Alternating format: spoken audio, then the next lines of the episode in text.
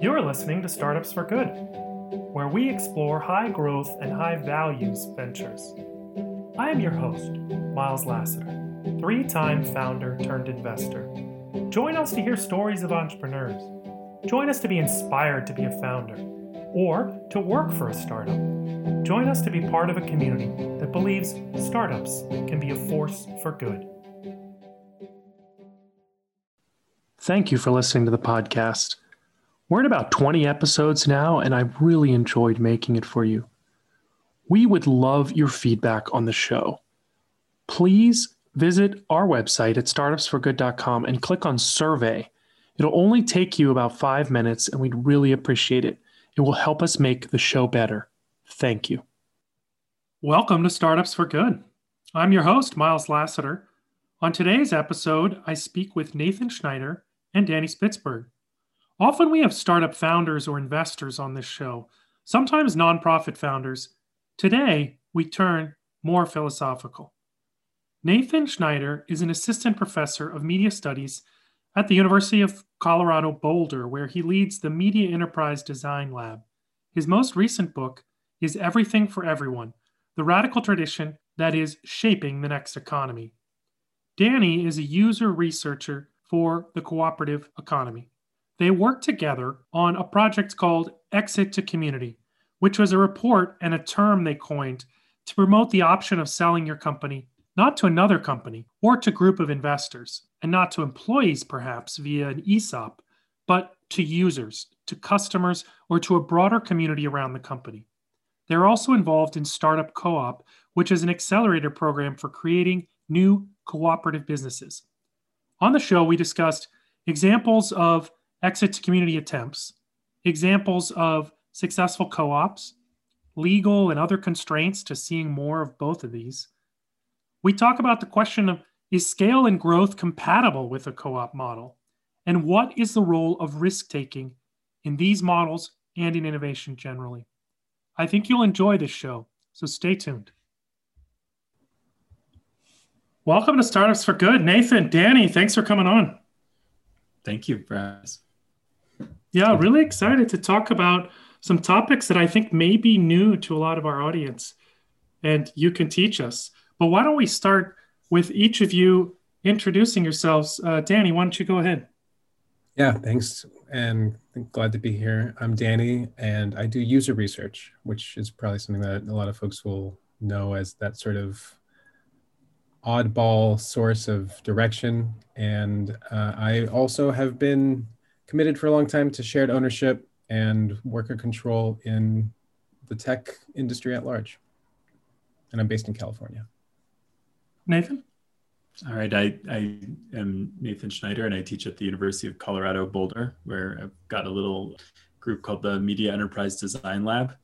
And I've been worked as a journalist in the past and through that really got interested in how to build more democratic ownership and governance in the online economy. That's where my work has really revolved around for a good number of years is trying to figure out pathways just to make it easier for us to have more accountable and, and equitable technologies. Great. I think the first thing we should start with is a recent project you guys collaborated on which was the exit to community report. How did that come about? For me, you know, I'm curious about you know how Danny, Danny would tell the story, but but a big part of it really came out of a, an earlier collaboration that we did, uh, where starting in 2016 we were this effort to quote unquote buy Twitter to encourage a mobilization or among Twitter users to ask the company and even to demand of it to explore options for user ownership. This was the time when Twitter was considered an acquisition, a series of acquisition offers.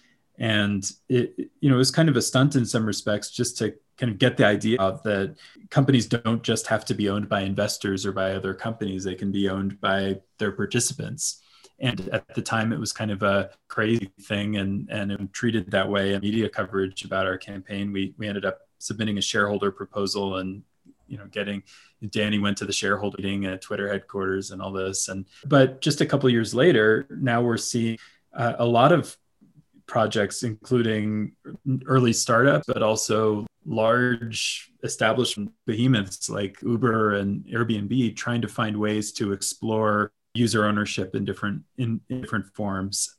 To community is an attempt to to just build a narrative around that idea around that the idea that maybe in a lot of cases the real you know the best for who should own a, a platform or a, a, company is the people who depend uh, the, the the users rather than who it usually is which is investors and and shareholders and uh, and and the sort of thing. And and that narrative opens up all sorts of possibilities about the kinds of accountability we could build into our platforms. But it also presents a lot of challenges. How do we get there in a policy and and business environment that's really not well for uh, for this kind of community ownership?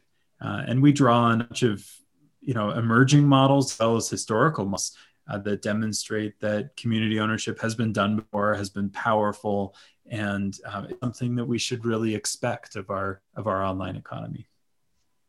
Are there recent salient examples of exit community that people would know? Well, it depends how recent you want to go back. I think you probably mean in the last, say, five to 20 years. And there are some thought experiments there.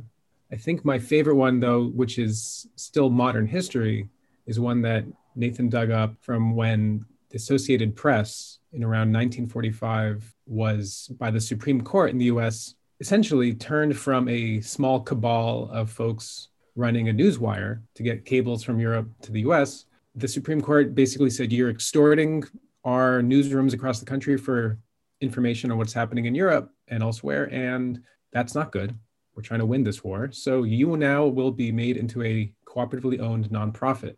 And that was that. I wouldn't call that as much as an exit strategy like you might even for a business, you know, even back in the 40s, but it still was a very wholesale shift for the structure of AP.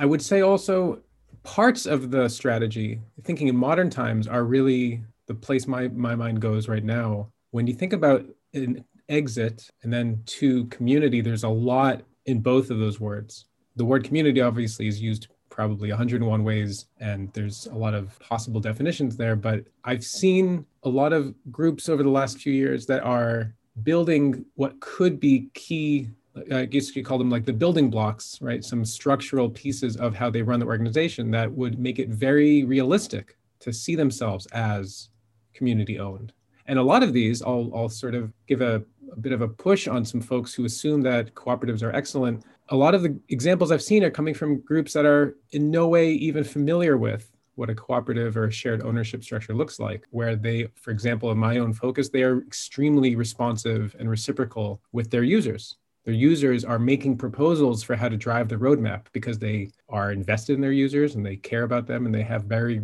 meaningful dialogues. But, like, what are the real examples?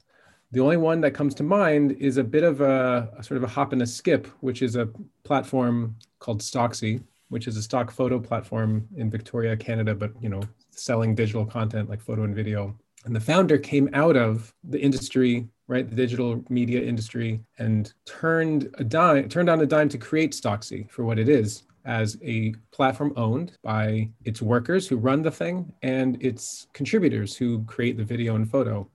So it's not like a wholesale exit, but it was someone carrying a, an idea and a lot of experience from one place to the next. And Stocksy remains one of the only, let's call it like industry competitive examples of a cooperative platform out there that that goes to the industry conferences and shows up and gets that respect. Um, Nathan may have other examples of groups that have pushed through. I think there's Hacker News or Hacker Noon, or excuse me, I forget which one. I'm more focused, I think, on the, the building blocks because it takes a long time to get there. Yeah, Hacker Noon is an interesting example. It, it's it was it's a news uh, for um, and kind of blog for tech workers, and it started out as many do on Medium, and then they ended up feeling like Medium was not a you know viable place to build their business. There were too many restrictions. Policies kept changing. They just weren't in control of their platform, and so what they needed to exit their platform, and in order to do that, they had capital and uh, to build their own. And they ended up raising uh, about a million dollars through an equity crowdfunding campaign. So it didn't become a traditional cooperative, but it did become something where the community of that of that platform became its owners and you know i full disclosure in one of them uh, it's a you know family business here in colorado that used leveraged its community to enable it to raise capital and to and to expand. But also it's important to you know danny mentioned policy earlier and the role of the supreme court. Uh, since 1974 we've had a framework in place to enable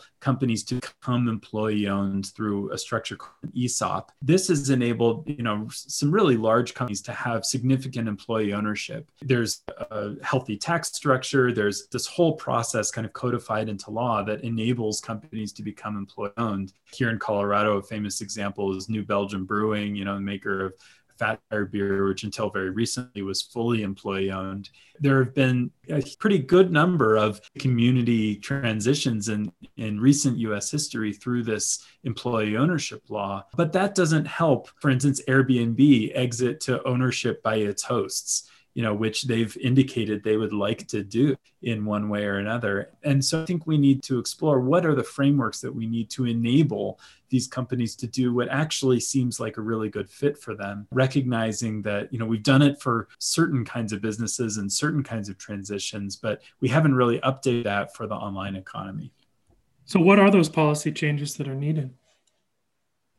I think what we really need to look toward is a, a broad framework for uh, community ownership, uh, financing community ownership. So right now, if, if you're you know a, a wealthy person who's an investor and you're you want to you know make a big play and you know in some kind of fund uh, or some kind of company, you know you can access capital to to make that investment. You, you're not necessarily just putting in your own money. You're you're uh, you know maybe borrowing money to make that investment groups people with a reasonable idea can't do that right now you know? So this is why you know we have huge parts of west countryside that doesn't have broadband you know? It because investors don't see value in investing in those places and the people who live there who do see value investing in investing in their communities can't because they can't access capital. Um, we've solved that problem before or the housing market has an insurance structure, you know, Fannie Freddie Mac, these sorts of things that that make it so that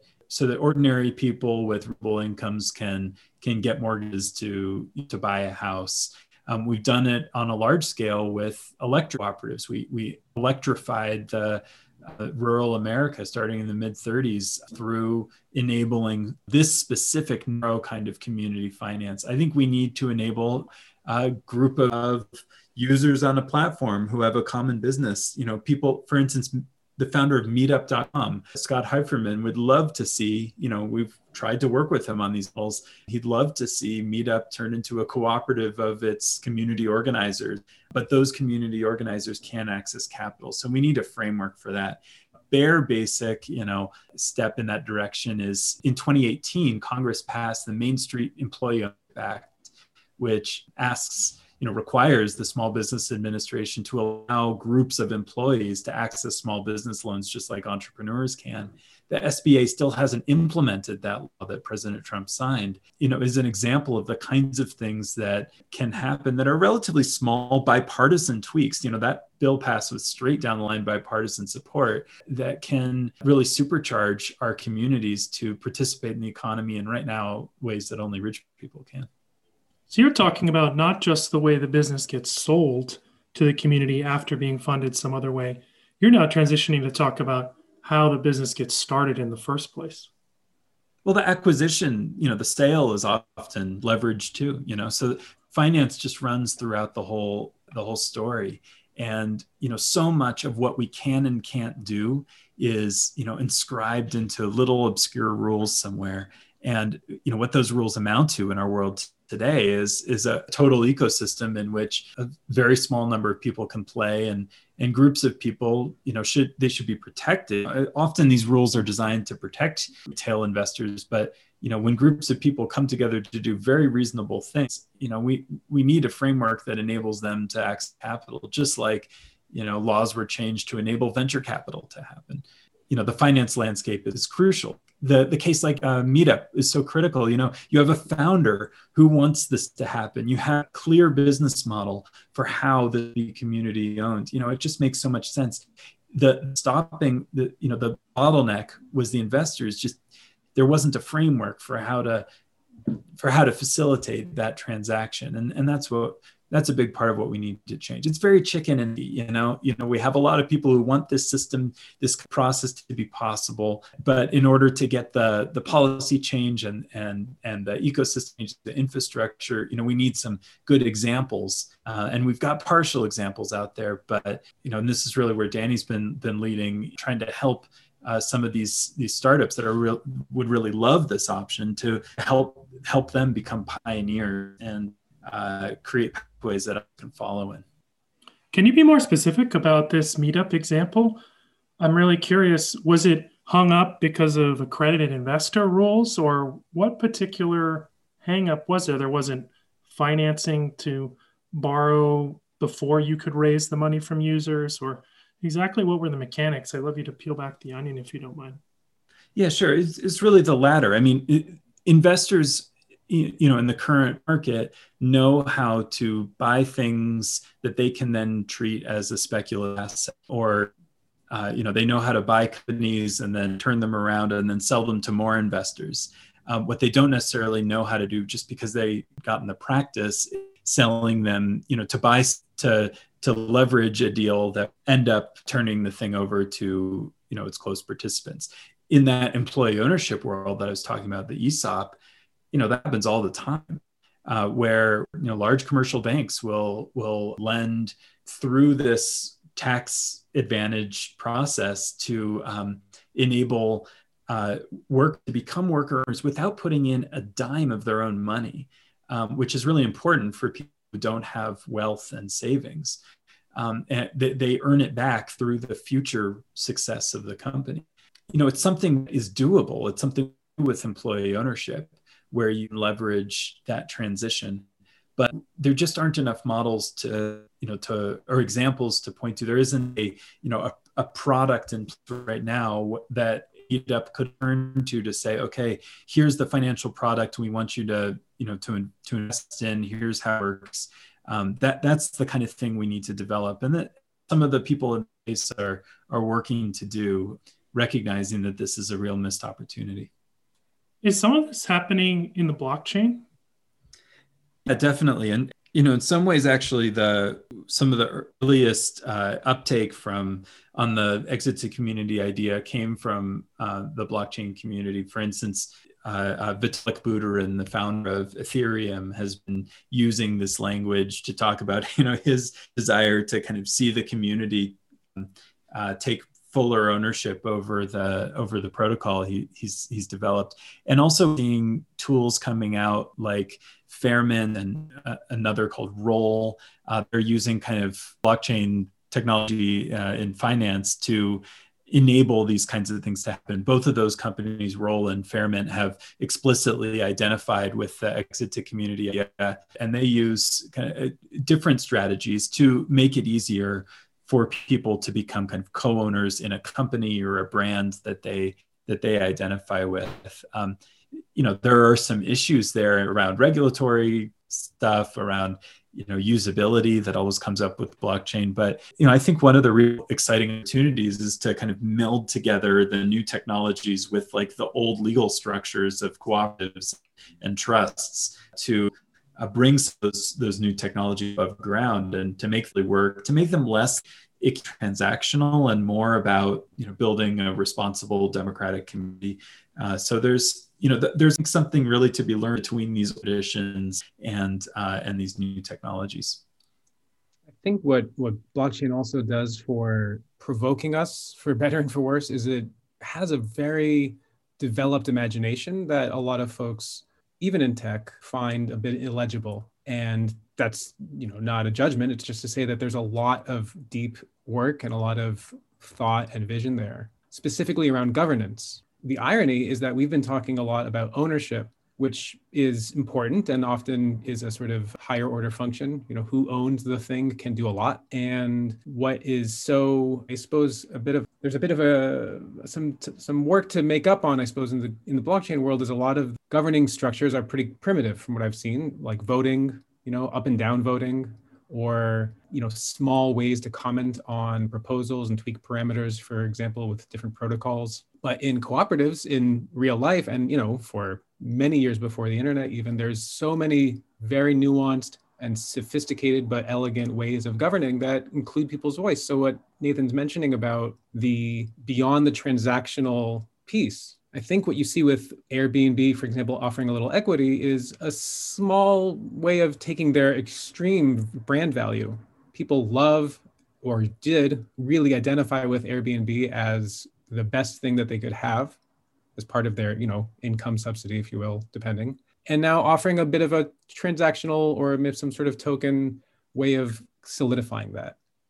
And i would i would caution us to go the other way and say well if we can just offer lots of users a little bit of equity then we'll just be able to say the same or make the same claims rather as all these other excellent examples from history. And i would say that's missing the the other piece right? Ownership and governance is sort of I don't like to say one two punch, but you know it's a it's a dynamic duo, right? And there are so many ways that have I've seen again groups that don't even know what a cooperative is or have no concept of shared ownership or shared power are doing really excellent work to reciprocate and do more than build you know transactional ways of interacting with their users, but build relationships with them and then develop proposals and then shift the balance of power, have working groups, having committees, having all sorts of special funds or you know allocating money for groups to actually go and do stuff themselves which is what we're talking about at the end of the day here is that the community gets to do what it wants to do for itself after it's had a little bit of self-awareness some introspection and maybe some encouragement. So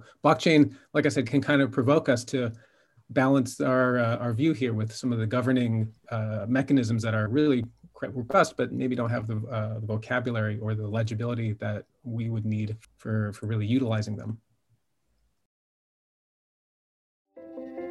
Don't just listen, get engaged. You've heard me talking about the Startups for Good Giving Circle, and maybe you're wondering how does it work? Go to startupsforgood.com and click on Giving Circle. You'll be able to sign up as a member and choose to make a reoccurring donation, let's say $20 a month or whatever you can afford. We will focus on newer or startup tech nonprofits to provide the initial angel funding to get them off the ground. We will vote on a nonprofit recipient of our grant approximately quarterly. All donations are U.S. tax deductible, so go to startupsforgood.com and click on Giving Circle. Can you share a little bit more about Airbnb's desire to share equity with hosts? I know the one of the ride sharing companies also was interested in sharing equity with their drivers. Um, where have those proposals gone? Where do they get hung up? And has SEC encouraged this recently? Uh, yes and no. So, so you know, 2017 we did our Twitter shareholder meeting. In 2018, you know, just a year later, Airbnb and Uber uh, both write letters to the SEC, uh, the Securities and Exchange Commission, saying we want to share equity with our, our users can you help us do that? Currently you know you can do equity compensation with employees. You can some sharing with with contractors and and advisors but it's really not meant for you know like a the scale of millions of users which is what these folks are dealing with. And um, so wanted to have a framework. And especially the airbnb is pretty pretty darn eloquent you know in identifying the both social and and business value of aligning these incentives and bringing the the user base in as you know as the as core stakeholders. The SEC ultimately kind of didn't act at that stage. Um, they've recently expanded some some worker compensation uh, opportunities. So you know we'll see where that goes, but it seems like there's some uh, possibility of movement there. You know I should put my cards on the table. I don't really trust these companies to provide utopian um, template here. Uh, I, I, point to them to demonstrate that there is a um, and that there is an opportunity for a kind of race to the top where we really incentivize companies to do more uh, of this kind of of this kind of community ownership. What Uber ended up having to do a kind of workaround before their IPO, where they basically like gave Uber's money and invited them to buy shares. Airbnb did something sort of similar. They've now set up a an interesting structure within the company that allows proceeds from equity to go to to uh, certain hosts, as well as a kind of host elected governance system ultimately, or not governance, just like oversight advisory system. There ended up kind of building a kind of phantom equity within the company itself, but it's just a demonstration of how what they actually wanted to do in terms of real equity um, had to be back and how the companies really do see value in in in trying to uh, in trying to integrate this. So, you know, looking at the Airbnb proposal, which includes again both governance oversight, you know, around policies and and possibilities for distributions of equity, is you know is just a sign that you know this could be something that we expect of our platforms. That you know we should expect that if someone's going to be using our personal data, we have some voice oversight. If somebody's going to be making money you know off of value we're creating that you know we should share in that in that benefit so you're making the case there of why it's positive for the community to share in governance and ownership can you make the case for the founder or the existing owners to want to exit to community yeah, so we, we hear this from you know from founders who are you know attracted to this idea. I also hear it from founders who you know who've sold, who've had traditional exit, and feel really frustrated by what happened. One example that I've published about is uh, the founder of ancestry.com you know which is you know such an important resource that many families including mine use to figure out their you know where they came from and the you know the founder built it as a you know, company he wanted to make money on, but also something he really believed in. And felt like the private equity funds that have passed it around have really done some injustice to the, the people who, who really rely on the platform. And, and so, you know, founders like that, they, they want to create something awesome in the world. And uh, they feel like the existing op- exit options really restrict their ability to to see their platform through to the the fullest possibilities and force them to prioritize things like you know extracting value from their users that uh, they think are either they're uncomfortable with personally but also that just don't make good business sense in the long term.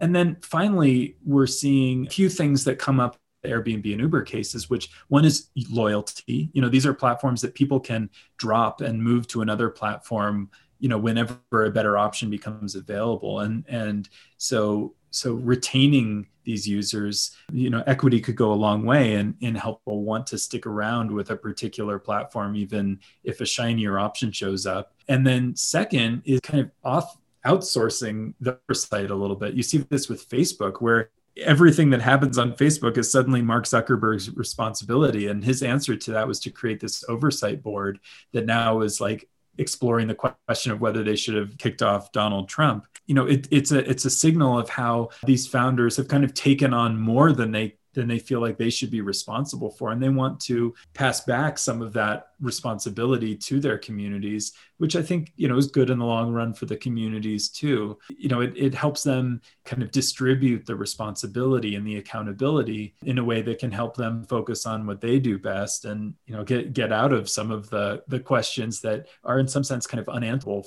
to anybody and that no one person should have you know ultimate authority on you know anyway. So it's you know i think that facebook oversight board is a yet another signal that even large super powerful companies see value in some targeted opportunities for for distributing power. I think we need to push them to to really expand that become le- much less cautious about what that accountability can look like. Now we've been talking mainly about exit to community. I'd like to hear some about your other project start co-op you know, I was going to bring up the Start.coop program, which is a, an accelerator for scalable shared owner enterprise, shared ownership enterprises. When we were talking a little bit earlier about some of the ways to think about whether or not ownership and some of the skepticism, because I think that skepticism is the sort of next reaction or impulse some folks have after they get turned on to an idea is okay wait wait wait this is exciting but you know I, i'm a risk minded person, whether I'm risk averse or risk tolerant, and I just want to make sure I'm not missing some things. And so, as uh, you know, I was been I've been an advisor with Start.coop for a couple of years, and Nathan as well. And there's a lovely group of folks constantly trying to get on with this group to help it become more accountable to the groups that need it most. And so, what that has included along the way is a way, let's call it some simplifying the language or maybe making it more universal and less eclectic or esoteric. So when you hear the word cooperative, that does a thing to you. You say, oh, that's exciting, but can cooperatives scale? Or, ah, but that sounds good for a small number of workers or in a certain sector where there's no market, but we're talking about, come on here, we're talking about ride hail, or we're talking about whatever other massively accessible market there is. And I think what's important to highlight is for the promise and the vision of Start.coop, which is just to give a, a little bit of detail first, it's been a couple of years with two cohorts of a half dozen or so teams that have graduated. And these teams are starting up some tech enabled shared, enter- shared ownership enterprise that has a potential to scale and can be transformative in its industry.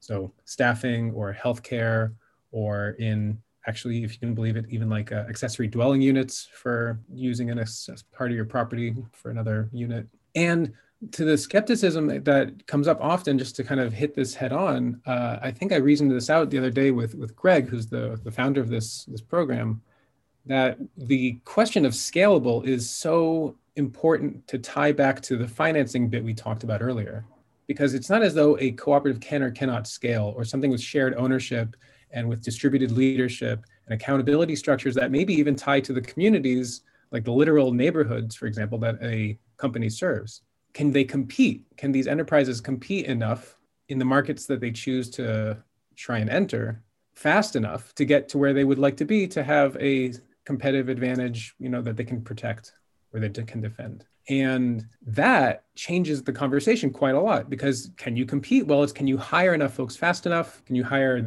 good enough folks? Can you hire and get partnerships with some key folks who would enable you to enter into markets? Or can you get a lobbying arm like we've seen a lot of these companies? I did an interview last week with one of the earliest cooperative platform examples that everyone was super excited about, which was for freelancers. And for seven years, the person trying to get this thing started did incredible acrobatics to try and find partnerships with a community college system throughout the state of California, all the way back to earlier days, trying to find specific small niche markets like dog walkers or whatever other, you know, let's call them uh, in perpetuity freelancers. And it was actually constantly a struggle to find the money to compete. It wasn't whether or not he could scale, it wasn't even if he could find a niche it was that you really are looking against uh, you're up against folks who have their their logos on bus stops all over a city within a week right after they launch so i know it may sound simplistic to just put it back on the money but i think that is a way of reasoning out how this program start.coop can help think through how we might scale up some of these shared ownership projects that are both you know shared owned and governed and so that's a long way of introducing the program, but I think it's it's important to introduce it. As Nathan said, there's a whole ecosystem and a whole cultural uh, sea we swim in that we don't uh, uh, acknowledge or we haven't really picked apart to make sense of critically and to think about these alternatives. So this program is a bit of a, a wedge that we can drive through to expose some of that and make progress. Can you explain your vision for how these kinds of tech enabled co ops can or should raise capital? Raising capital is not my forte, but I will say that in part of the value proposition for a company to go up and try to engage with investors wherever they may be whether they're small medium or large you know individual unaccredited accredited or institutional or very well endowed angel or what have you I think that my favorite building block that I'll add in is my own work. Right now, I'm I'm leading research with a group called Turning Basin Labs, and we've found ways to basically train up the users to conduct their own user research. So in a way, that's jumping or leaping ahead to figuring out what would this company, what would this enterprise do for the people that it's serving and have the efficiency gain, if you will, of those folks saying it, implementing it, you know, working on production line. As part of a pitch, that's one of 101 components or building blocks, not to use that word too much, that I think helps maybe on the one hand seem interesting and novel, and on the other hand, show a repeatable, reliable mechanism for generating value. So again, on the other side of the table, that's not where I've been really spending much of my time, but uh, I think maybe perhaps there's a way of codifying and making a simple typology of what it looks like to make a reasonable pitch and to have a, the terms for a deal secured One example that I do want to highlight here that was, uh, I think it's a rare one and it deserves some uh, some quick attention is Savvy, which is uh, similar to what I just mentioned in a way. It's it's a cooperative of patients or folks who have certain health and medical conditions that they're very familiar with, contributing that wisdom as part of studies. And I'm not exactly sure where the where the Savvy is at in terms of its offering, but they basically partner with research groups of different kinds to run these studies with these folks who know their stuff well and can speak on it and can also add a whole nother layer of input to how the studies should be run and so on. They did a deal with Indie.vc or IndieVC about a year ago now, maybe eight months. I don't know. Time is time is hard right now. And the short version or the sort of highlight of that deal, to my understanding, and there was a webinar that Nathan and I and uh, Astrid Scholz from Zebras Unite hosted with uh, with Jen and Jason Wiener. The highlight was this: Bryce from IndieVC, who's the, the sort of you know person out in front, trusted Jen Horonjeff from Savvy from a number of years of conversations, from seeing the operations of Savvy come up, such that he did not require a board seat because, again, he trusted the operations. He knew that it was consistent and it was going to be what he expected over the long term or the medium term, such that, again, that was for the cooperative on Jen's side of the table tenable, right? That they could have outside investors without threatening the internal democracy of the co-op. And like Nathan said, with all the little minutia of all the rules, they were all taken care of and they were all respected. So it's a rare example and a really important highlight that you can trust someone and it can be also, you know, to a degree contractually structured to make that kind of investment deal. And I think Savvy's doing quite well in the in, in, the pack of uh, other folks who've graduated out of Start. I think the question for me would be whether co-ops are compatible with scaling quickly. So fast growth that is indicative of the tech-enabled tech startup that you're used to? And can that be changed or is that a benefit? In other words, are you proposing people consider co ops so that they grow in a slower, what you might argue, more healthy manner and take less risk? Or are you saying they can grow quickly as a co op and there's a way to do it? Yeah, they, they absolutely can. And it, but it does require a different approach. You know, the venture capital model, which doesn't really work for co-ops because co-ops retain value in their communities, involves throwing a huge amounts of money at a bunch of bets, seeing what works, and basically reaping all rewards from the from the few that succeed. In cooperatives, you know, it just doesn't it doesn't work this kind of model, and that's okay. There are other ways to do scale and and innovation. For instance, you know, a, a case here in Colorado uh, that I'm, working on a study on right now actually uh, uses uh, it was a, a worker co-op called Namaste Solar that tried to grow nationally, but then decided this was not really didn't make sense. They have stuck being a regional business, but what they did to grow to scale was they built a cooperative called Amicus Solar that is joint purchasing among small businesses across the country. This kind of model that that on leverages existing flows in in, an, in a sector um, is one that cooperatives have been able to scale very very quickly. You know, we see purchasing cooperatives that you know, including businesses like Best Western Hotels, the purchasing cooperative, Ace Hardware. You know, my my grandfather ran for a little while a, a multi-billion dollar hardware purchasing co-op. These kinds of things that that leverage and redirect existing flows have grown very very quickly in in the past.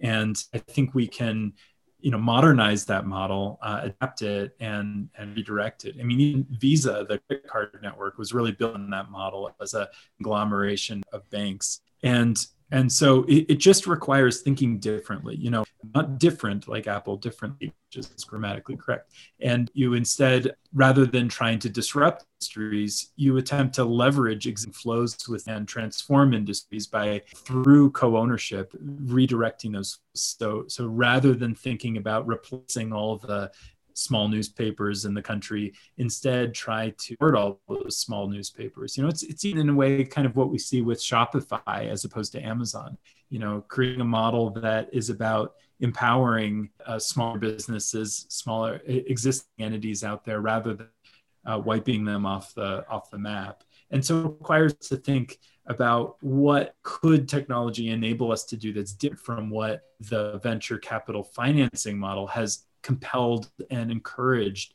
uh, technologists to do. It's not the technology that forces the destruction of whole sectors of the economy. It's the business model. And cooperatives prevent, present an alternative way for us to think about how how we grow our technology. It requires some you know appropriate finance but this can be on its scale you know down the road from me there's a 130 billion dollar cooperative bank called cobank you know really powerful financial institution that's is itself a cooperative is designed to finance cooperatives. It, it operates in agriculture which is a you know strongly cooperativized sector. But you know we should have a, a co-bank for tech.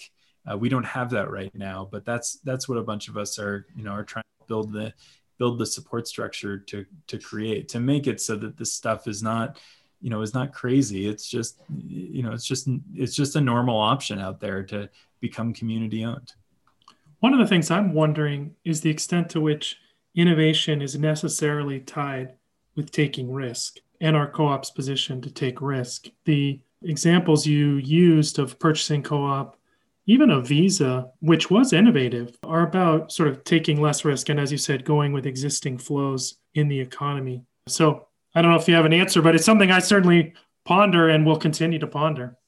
Yeah, and it's one of the reasons why this exit to community idea is, is really important is that you know co-ops do have risk problem times. If you if you're starting a business at the very beginning that is operative you know you've got a bunch of people who are members who you know might be anxious at taking risks. And i think we want to hit you know the best of both worlds the cool thing that the that startup culture is good at is you know being nimble and being a pivot and uh, enabling really creative exploration to figure out what the you know where the product market fit is where the who the true community really is. And sometimes it takes some time to figure that out. Um, but then once a company does you know you know facebook can't move and break things anymore. It's gotta it's gotta move slowly build reliable infrastructure or whatever. And and i think we need the ability to to pivot from one to the other, to pivot from uh, startup mode to when something becomes a community asset that communities are relying on, enable us to transition it over to community ownership. One of the most amazing and again very provocative things I've seen in the last uh, about 10 years is I've noticed a lot of tech companies of all kinds but especially the larger ones, include and in few, a few, let's say even 10 or fewer employees, are hiring community and labor organizers or folks who have that background. Partly, and this is something I'm looking at, you know, like these are people I talk to directly. This isn't like reading in the news. It's like I've seen some of these folks say, you know what, I just need to make some more money. I want to get at home for my family. But I think the trend there, or and the talent acquisition, if you will, that's really to be taken seriously is these are folks who have training as community and labor organizers in acknowledging big threats and serious risks, thinking about how folks will get comfortable with their risk tolerance and get articulate about it, be able to speak on it openly with each other, vulnerably, with some courage, and then take that risk collectively, which is interesting to see that tech companies are hiring for these folks because most of it is, you know, having someone on staff who can organize, you know, literally, I'm not kidding, like pizza parties with neighbors to help them get comfortable with the idea of scooters, right? That may be now flooding their sidewalks. So that's smart on a tactical level. But I think to, to your question, Miles, about where risk factors into this, this calculus, collective risk and who or whom, I never know which one, is taking that risk together is the important way I would uh, suggest to frame the question, which is again why exit to community and community ownership is, at least on the first blush, a really obvious solution to the problem of getting folks involved and to have some skin in the game. Now, you know, it gets much more complicated as soon as you start asking, well, how do you pay back some of the folks who've earned or who ought to earn a lot of sweat equity from groups that from starting something that was not venture backed so it was all just their social capital and their blood sweat and tears and conversely how do you pay off or buy out investors who are expecting just you know just like any other deal a substantial or a reasonable amount of return for their investment. And so, how can you organize folks collectively? You see a lot of activity, like I said, in groups hiring community and labor organizers. I think that is a huge uh, shortcoming amongst these shared ownership enterprises where there's not enough of a organizing component. You know, there's not enough of a earnest, humble approach saying, who are all the folks here who have a stake at this?